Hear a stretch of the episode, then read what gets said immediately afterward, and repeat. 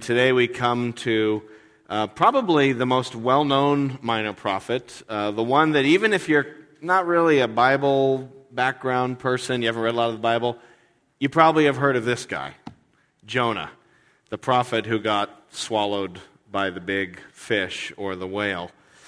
Sort of a famous story in the Bible, a classic kind of Sunday school kids story uh, that, that children love to learn about. It's, it's just so interesting. And, and Jonah really does stand out from the rest of the minor prophets. It's, it's a unique book uh, for a number of reasons. One reason it's unique is that it's primarily a story about Jonah. Whereas you read the other minor prophets in the Old Testament that we've been studying, and they're mostly the words of the prophet. It's this is what the prophet said. But when you read Jonah, there's almost no prophecy in it. There's just one little kind of prophet, prophecy word that we'll get a little bit later on. But it's mostly about him. Jonah is also unique in that some, uh, many of the minor prophets in the Old Testament, they would uh, preach about other nations, but God actually told Jonah to go to another nation. And so he, he's kind of this traveling prophet who has to go across the world to speak God's word.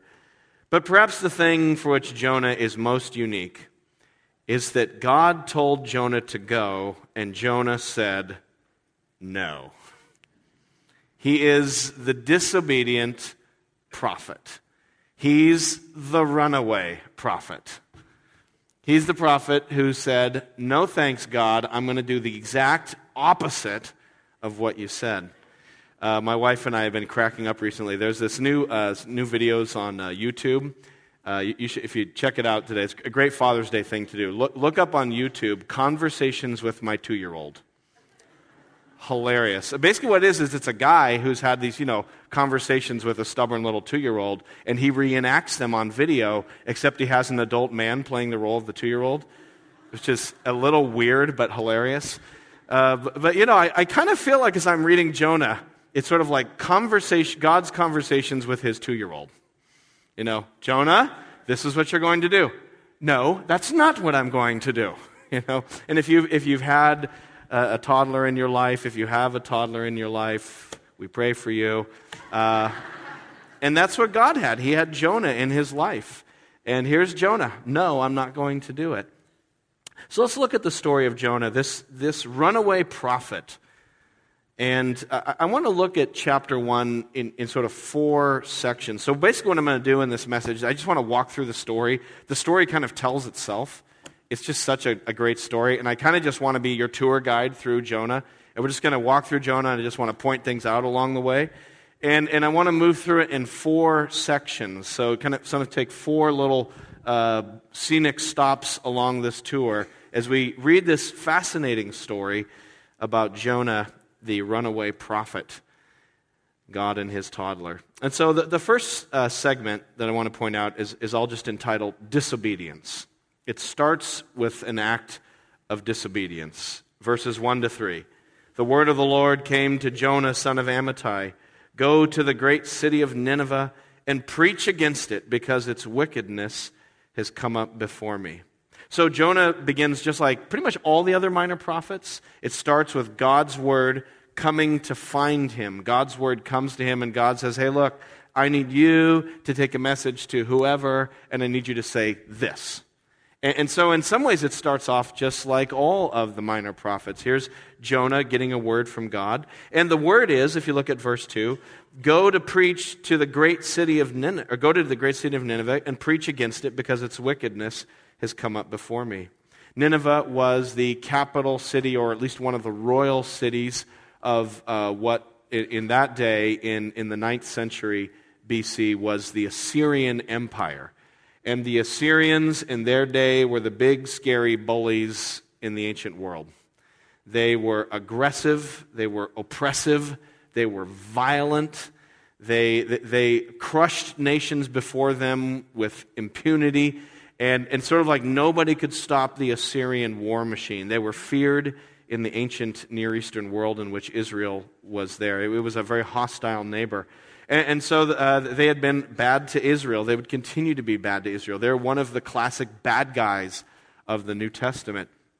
And so God is saying, I want you to go to Nineveh. I want you to go to the capital city, and I want you to preach against this city because, look at that, its wickedness has come up before me. It's, it's sort of like, you know, the, the amount of evil that was going on in Assyria and in Nineveh, the, the amount of oppression and violence and bloodshed and the worship of idols and the worship of false gods, you know, the polytheism, it, it, God had just had enough of it.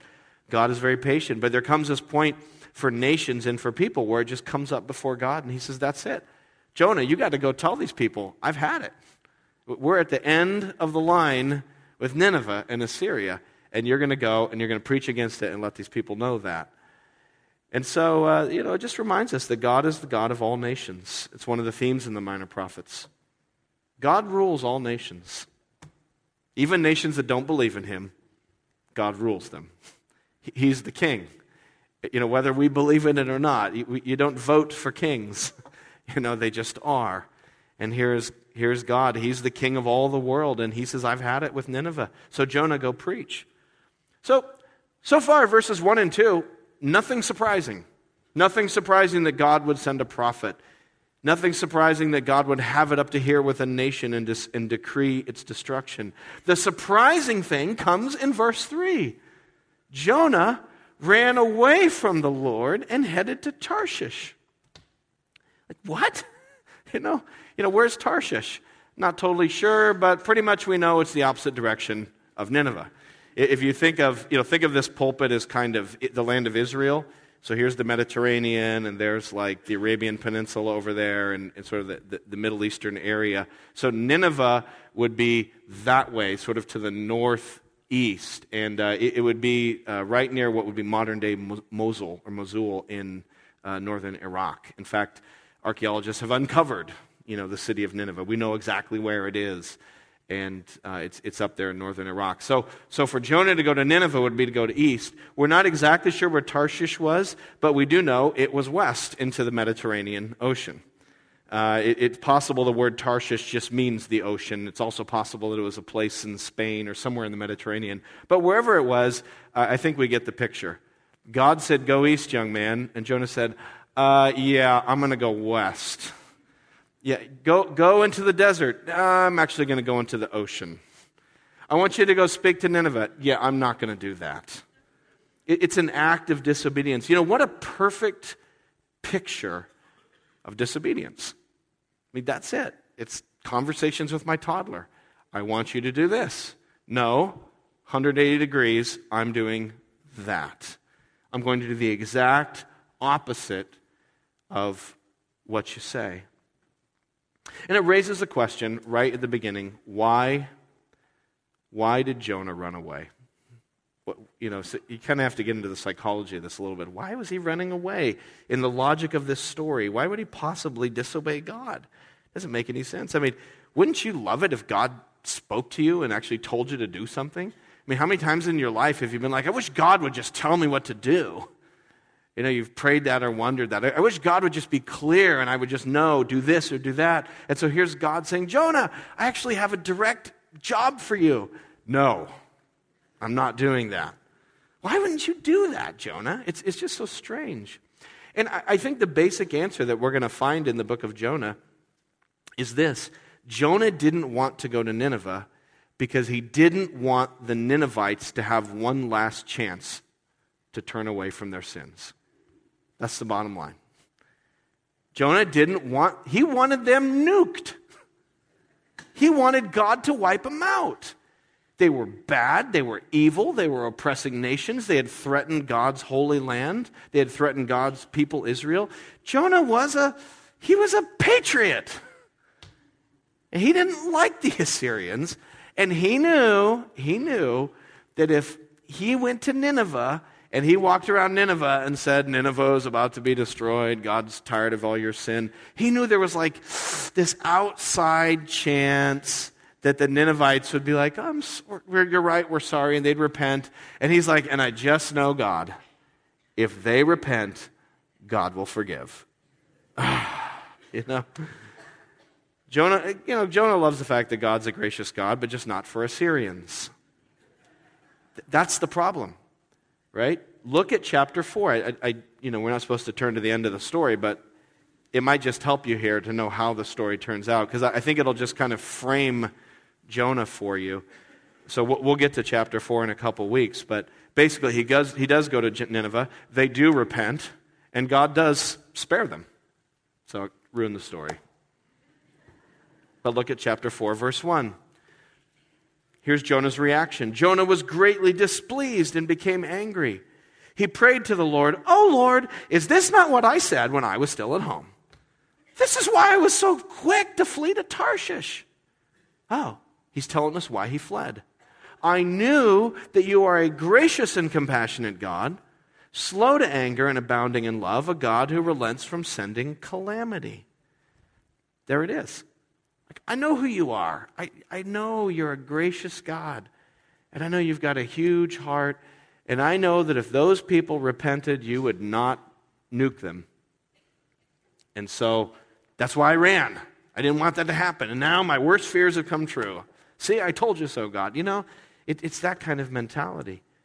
So Jonah is fleeing from God because he doesn't want God's mercy and grace for the nations and for God's enemies.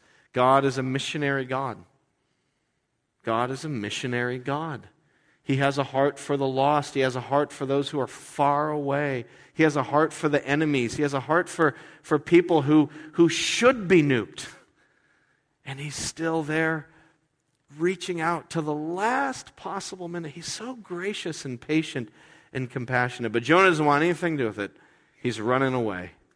I'm out of here, God. I'm leaving. And what it shows us is that Jonah's disobedience actually has a deeper level to it. At one level, the disobedience is very surface, it's very obvious. God said, Go there. Jonah said, No, I'm not going there. But it shows you that there's another level to the disobedience. And, and it's really this, if I could put it this way it's that Jonah's heart was out of alignment with God's heart. That was the real problem. God is a gracious and compassionate God. He's merciful here. And, and, and Jonah has no mercy. You know? And just to be clear, and I want to really make this really clear the message of Jonah is not, you're okay, I'm okay, and God loves us all, and don't worry about it, and there's no hell. That's not the message of Jonah. There is judgment in Jonah. God really is about to destroy Nineveh. Sin is real. God really hates sin but he's also a loving God. So, so I, I don't want God's holiness and judgment to be lost here. Again, verse 2 the wickedness of Nineveh has come up before me. God is sick of them. He's about to judge them, but he's so compassionate that even at the last minute, he holds out grace for a wicked and evil nation. The problem is that Jonah's heart is out of alignment with that, and he doesn't share the compassion that God has. You know, Jonah is like. Um, Jonah's like the Pharisees in the New Testament with Jesus. You know, here's Jesus. He's eating, he's having meal with tax collectors and prostitutes and sinners and bad people, all the people who, who don't care about God's laws. And the Pharisees are going, What gives? Why would you eat with those people?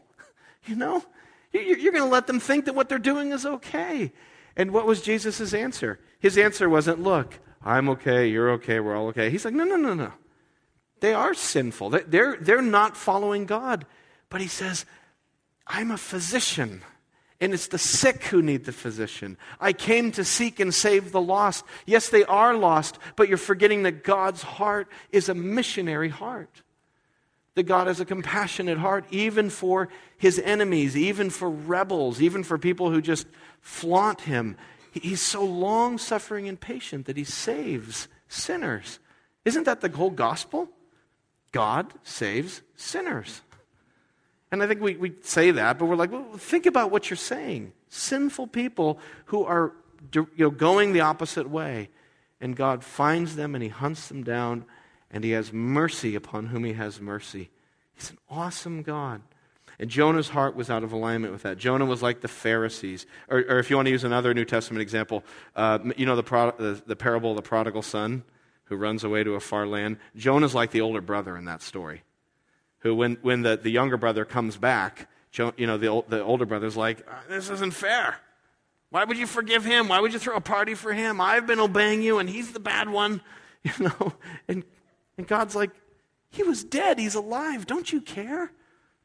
And so within Jonah, there is a, uh, there's a kind of rigidity and a hardness in Jonah's heart that, that he doesn't rejoice to see God's glory expressed in mercy.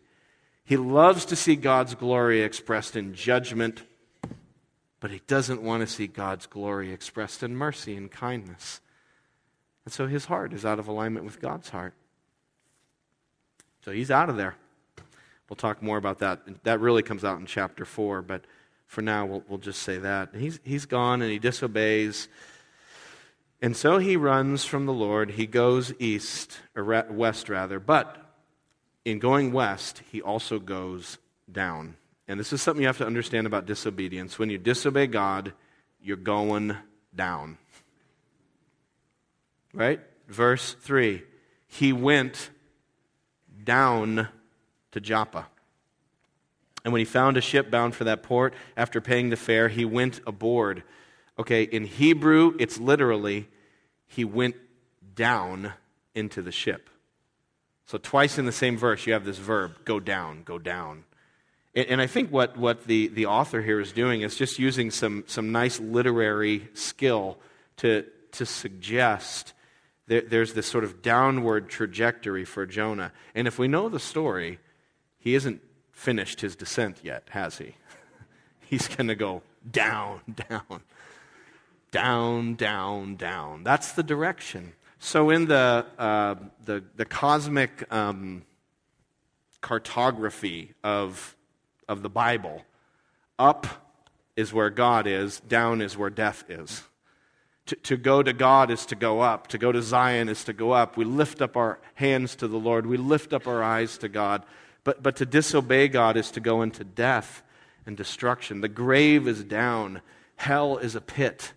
And, and so for Jonah to be going down is, is it shows you what happens when we disobey.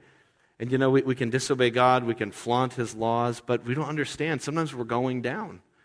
And it seems fine and everything seems good, but we are on the path to the grave. And so there's Jonah going down, going away from God, disobeying God, his heart out of alignment with God. It's a, it's a picture in that few short verses of what it looks like for us. I mean, I can see myself in the mirror here when I'm going away from God. And I refuse to do what he says, and it's because deep down my heart is out of sync and out of whack. And so that takes us to the next scene in this story, verses 4 to 7, which I will entitle The Disaster. So there's a disobedience. Jonah runs, but God, God comes after him, and he sends a disaster upon him. Verses 4 through 7 is where we see that. And, uh, and, and in this scene, we see the great and awesome power of God. You know, we can, we can be a little toddler. We can say, no, I'm not going to do it. But, you know, the parent can swoop in and grab the toddler and be like, oh, yes, you are. you know, put you in your, you know, your uh, timeout chair or whatever. You know, because that's the parent. And so that's the picture we see here is God's sovereignty. And God's like, you're going to run from me? Fine. Here's a disaster. And, so just as Jonah wanted a disaster to come upon Nineveh, a disaster comes upon him. And you'll notice God's power in this. Look how great and awesome God is in these verses. You know, you, you think of Jonah as a story about the big fish. It's really the story about the big God. Look how awesome he is. He's awesome in that he sends a storm. Verse 4 Then the Lord sent a great wind. In Hebrew, it's literally, he hurled a great wind. I just think of God like on the mound winding up, you know, hurling a great wind. And such a violent storm arose that the ship threatened to break up. God is God over the wind. He's God over the na- over creation. God created all things. He reigns over all things. You know, if, if, if you don't believe in God or you struggle with belief in the existence of God, I mean, exhibit one is the world. It's exhibit one. I mean, look at the world. It's amazing. God made it and He rules it, and, and He can control it and send it where He wants it to go. He's an awesome God. And He sends the storm upon Jonah because He can. Number two, notice by negative example, by way of contrast, that the gods of the sailors are impotent. Verse 5 All the sailors were afraid, and each cried out to his own God. Now, you know a storm is bad when all the sailors are praying. When you get a boat of sailors praying, you know it's a bad storm. Okay? You know, these are the salty, tough guys, and they're praying. So this storm must have been, you know, a perfect storm kind of storm. And they're terrified. They're crying out to their gods. But here's again the point it doesn't fix anything. Why? Because their gods aren't gods. So, so it, by way of negative example, God's power and greatness is highlighted because they're praying to the, you know, to Neptune or whoever. They're praying to the storm god or the wind god or this god, you know, the, the polytheistic pantheon. But they don't realize there's only one God, and He's the creator of all things. There's just one Lord. And so, so they're praying to all these gods, and the fact that nothing changes as a result of that, just sort of by way of negative example, highlights again the sovereignty and greatness of God. Or, or notice the greatness and power in God and, uh, of God in that he sends the captain of the ship down in to find Jonah. Check this out. Look at verse 5. Jonah had gone down below deck where he lay down and fell into a deep sleep. The captain went to him and said, How can you sleep? Get up, call on your God. You know, hey, we're all praying, man. Maybe your God will help us. I don't know. Whatever works. Maybe he'll take notice of us and we'll not perish. Just join us, help us. Pray to somebody. I don't care. Right? Here's something interesting. All right, check this out. This is so ridiculous. The captain went to him and he said, How can you sleep? Get up. All right. The Hebrew word for get up is kum. And he says, Call on your God. The Hebrew word for call is kara. So it's alliteration. He, Hebrew is so poetic. Kum, kara. He gives them two directives, two imperatives. Kum, kara. You know, get up and cry out, man. Go back to verse 2. What is the original imperative that God gave Jonah? Verse 2 Go to the great city of Nineveh. It's kum, get up. And what are you supposed to do in Nineveh? Preach. Kara. How freaked out must Jonah have been to wake up in the hold of a ship to find some pagan sea captain, you know, waking him up. Get up, me matey, you know. Kum kara.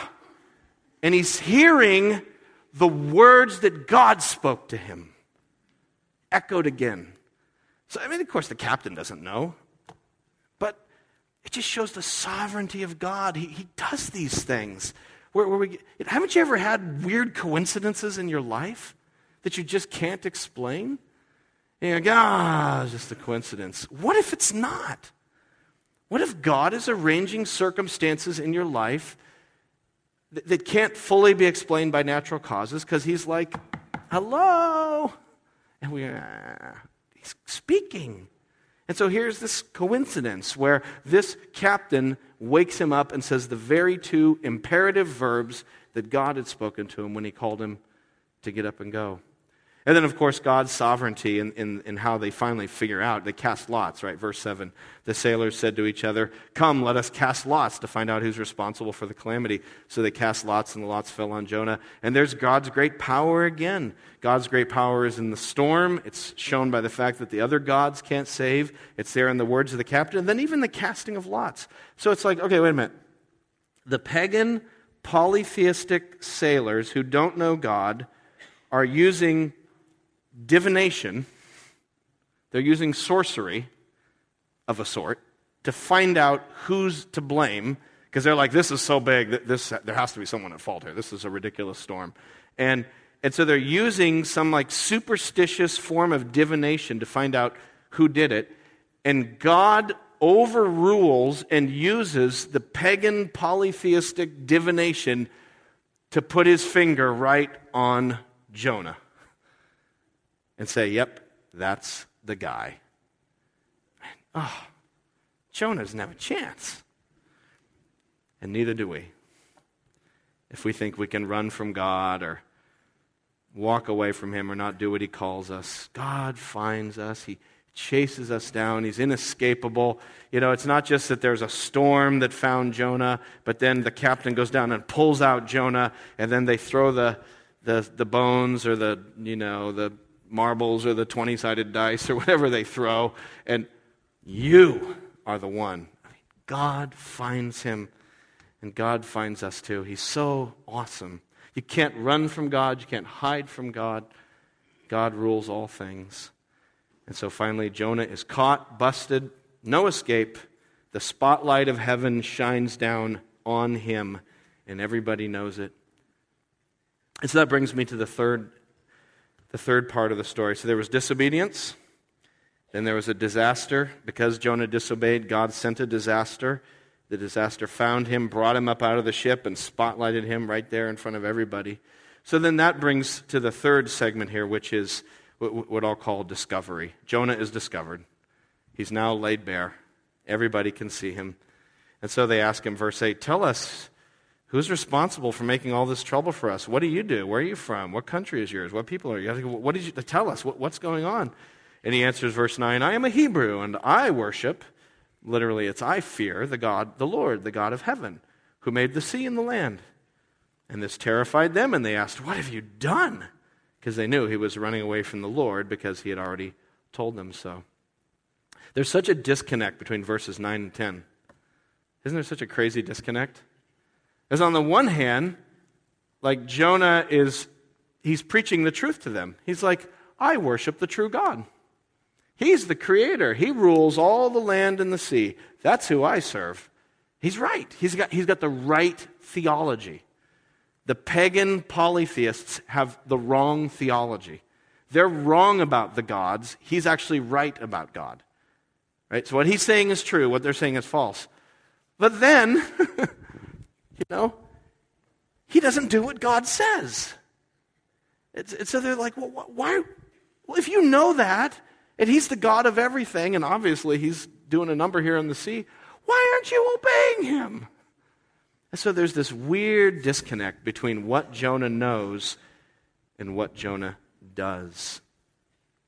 And again, I think it gets at the heart of disobedience. In, in disobedience, there's always a dislocation, not only between God's heart and our heart, but also one thing you see when, when we're in a state of disobedience against God is there's, there's often a, a, a disassociation between what we know and what we, what we believe in, in our hearts and what we do with our lives, right? So Jonah knows the right doctrine, but he's living the wrong way. There's a term for this. There's a word that people use to describe this. Uh, it's called dead orthodoxy. Have you ever heard of that phrase, dead orthodoxy? Uh, orthodoxy just means the right doctrine. So, in other words, someone who's orthodox is someone who believes the right truths.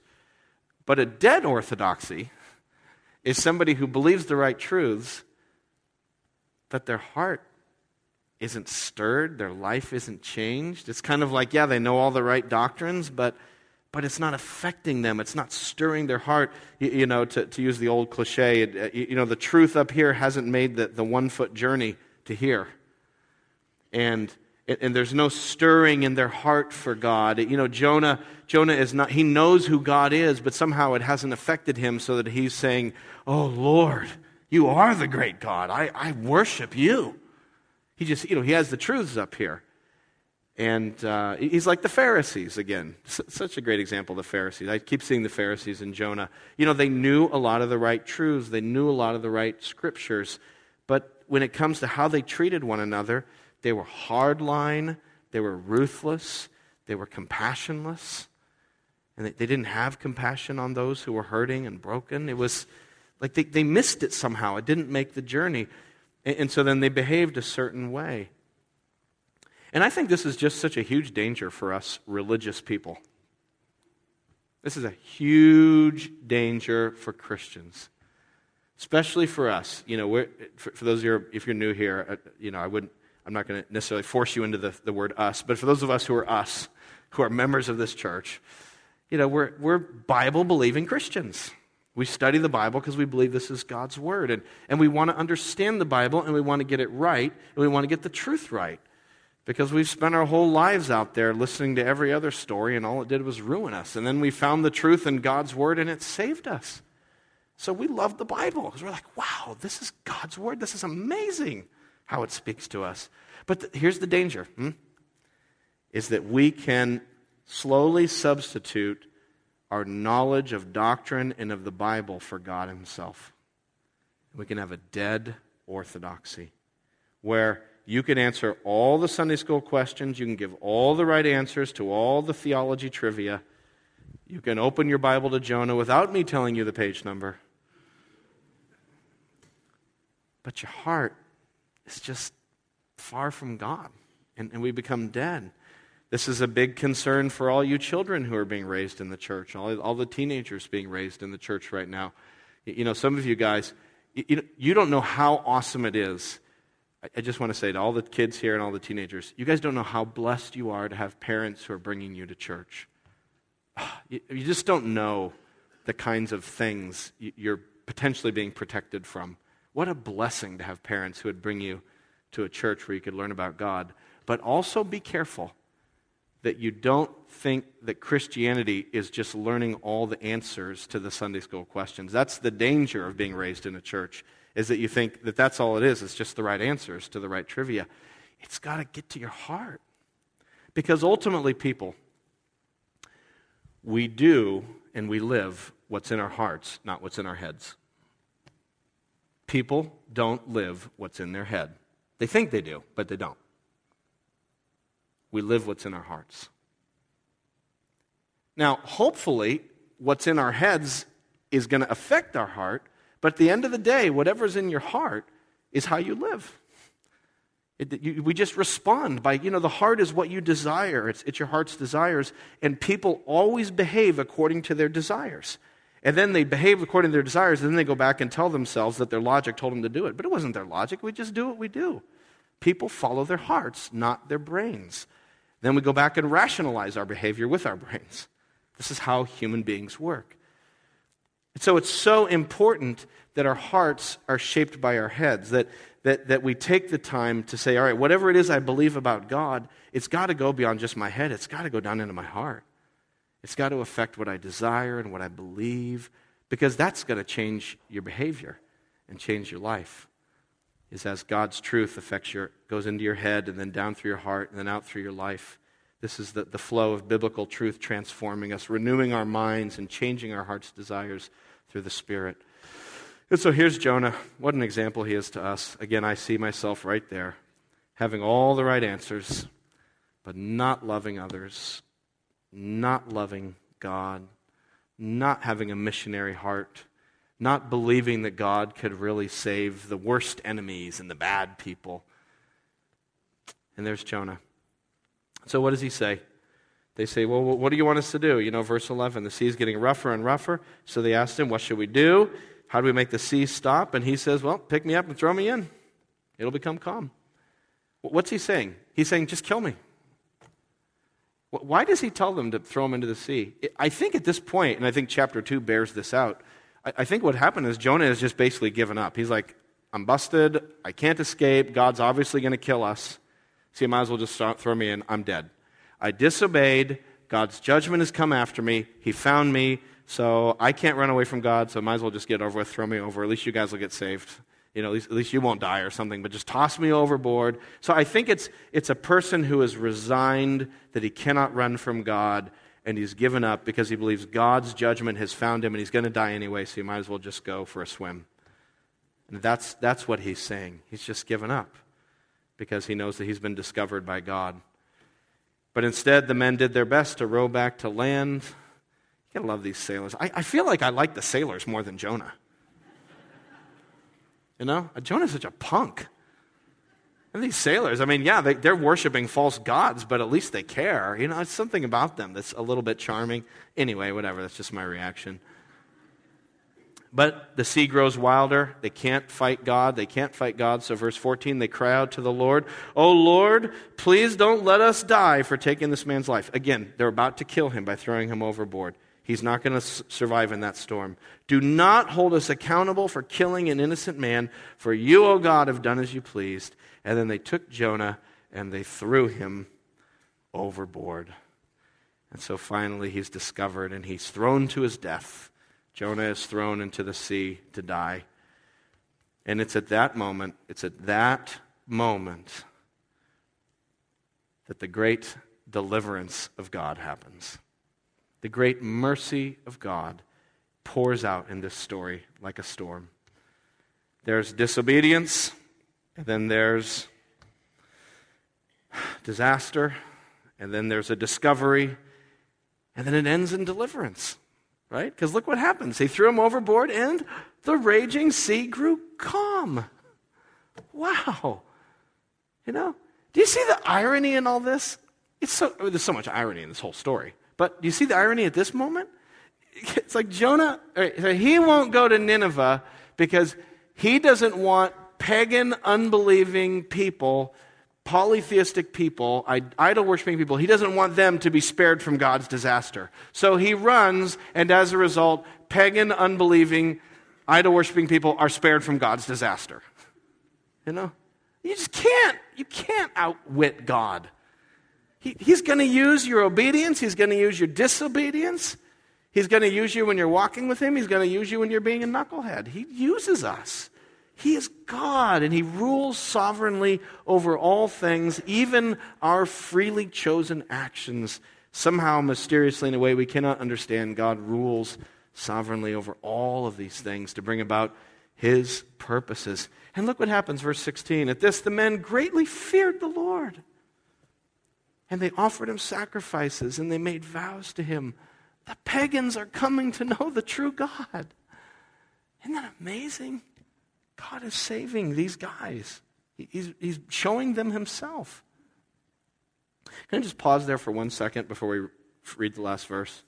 And, and just say, you, you know, uh, what an encouraging thing to see that God has done for these sailors. And, and I say that because I think a lot of us here may identify with Jonah. And, and certainly, I've been sort of preaching with an emphasis upon Jonah. And I'm, I'm preaching that because I know most of the people in this church are regular church people here, so I'm kind of speaking to church people. But, but it could be that as you read this story, you don't really identify with Jonah at all. And if you identify with anyone in the story, you'd identify with the sailors. There's some of you here who are like, you know, I'm, I'm not a, a churchy person. I'm not from this background. I, I've lived my own life. I've gone far at sea. I've lived the life of a sailor. So maybe literally, I don't know. I, I, I'm, I'm a person who would just try any religion or any idea. I don't know what's true. I, all that's up in the air for me. And I just want you to see that God can save the pagan sailors. And so, if you're not the Jonah here, but you're kind of the person on the outside looking in, God can rescue you too. He has a heart for you too. And we know that because, check this out God saved these sailors' lives and brought them to know Him through Jonah, the, the disobedient, runaway two year old prophet, toddler. How much more can God save you through His Son, Jesus Christ? Jonah didn't want to go. Jesus went willingly. Not from Israel to Nineveh, he came from heaven to earth on the great missionary journey.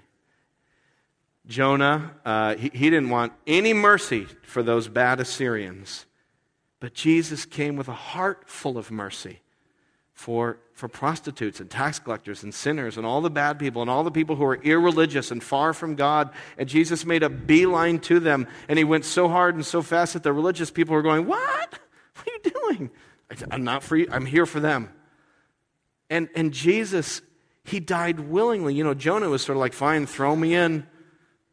And Jesus willingly went to the cross. Not out of an angry resignation, but because that was his mission. And he died for our sins, and he rose again, like we've been singing this whole service. And man, if God can save those sailors through a Jonah, think what he can do f- for you through Jesus Christ. But you have to cry out to him, you have to cry out to the Lord. And I just want to plant that seed in your mind because there may come a storm in your life someday that you cannot explain, and it could be that God has come after you. And when that storm comes, maybe it's you're in it right now, but even if you're not, when that comes in your life, I want you to remember this day, and I want you to remember this text, and I want you to remember that those sailors cried out to the, to the Lord, and you can cry out to Jesus and be saved. And I'd also say, don't wait for the storm. Just call upon him today. Because God can save the sailors. And you know who else God saved? God saved that disobedient, runaway, toddler, hard hearted, rigid, compassionless, obstinate prophet. God had mercy on the man who had no mercy for others. Verse 17 The Lord provided a great fish to swallow Jonah, and Jonah was inside the fish three days and three nights. Let's pray.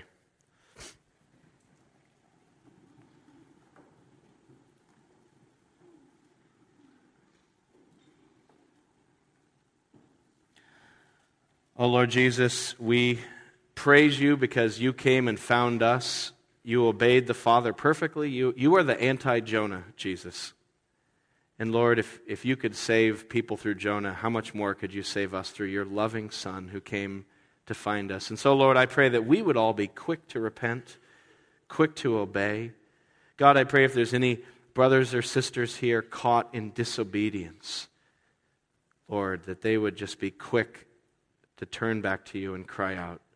Oh Lord, protect our church from uh, a, a, uh, a dead orthodoxy. Protect our congregation from having all the right truths and knowing where everything is in the Bible, but not having hearts of compassion and of long suffering and kindness. Lord, help us to, to be missionary people, just as you're a missionary God. Oh, Lord, spare us from being Pharisaical and self righteous as Christians and arrogant. God, give us a tender heart before you. Help us, Lord, to be like Jesus, who said, Not my will, but yours be done, who always did the will of the Father. And God, I pray for anybody here who is one of those sailors, Lord, I pray that you would show them who you are, that they would cry out to you, that they would find out that there is a God who made everything, who created everything, and that, that they would see Jesus too and they would love him. Oh Lord, we pray that, that it might not have to take a great storm upon our lives, or a great storm upon Boston, or a great storm upon the United States to wake us up. But Lord, may your will be done, and may you call a people to yourself. Lord, we'd rather go through the storm and find you than be lost forever. And so, Lord, speak to us, call us, reach us, whatever it takes to get a hold of us, God. We pray that you would do it. In Jesus' name, amen.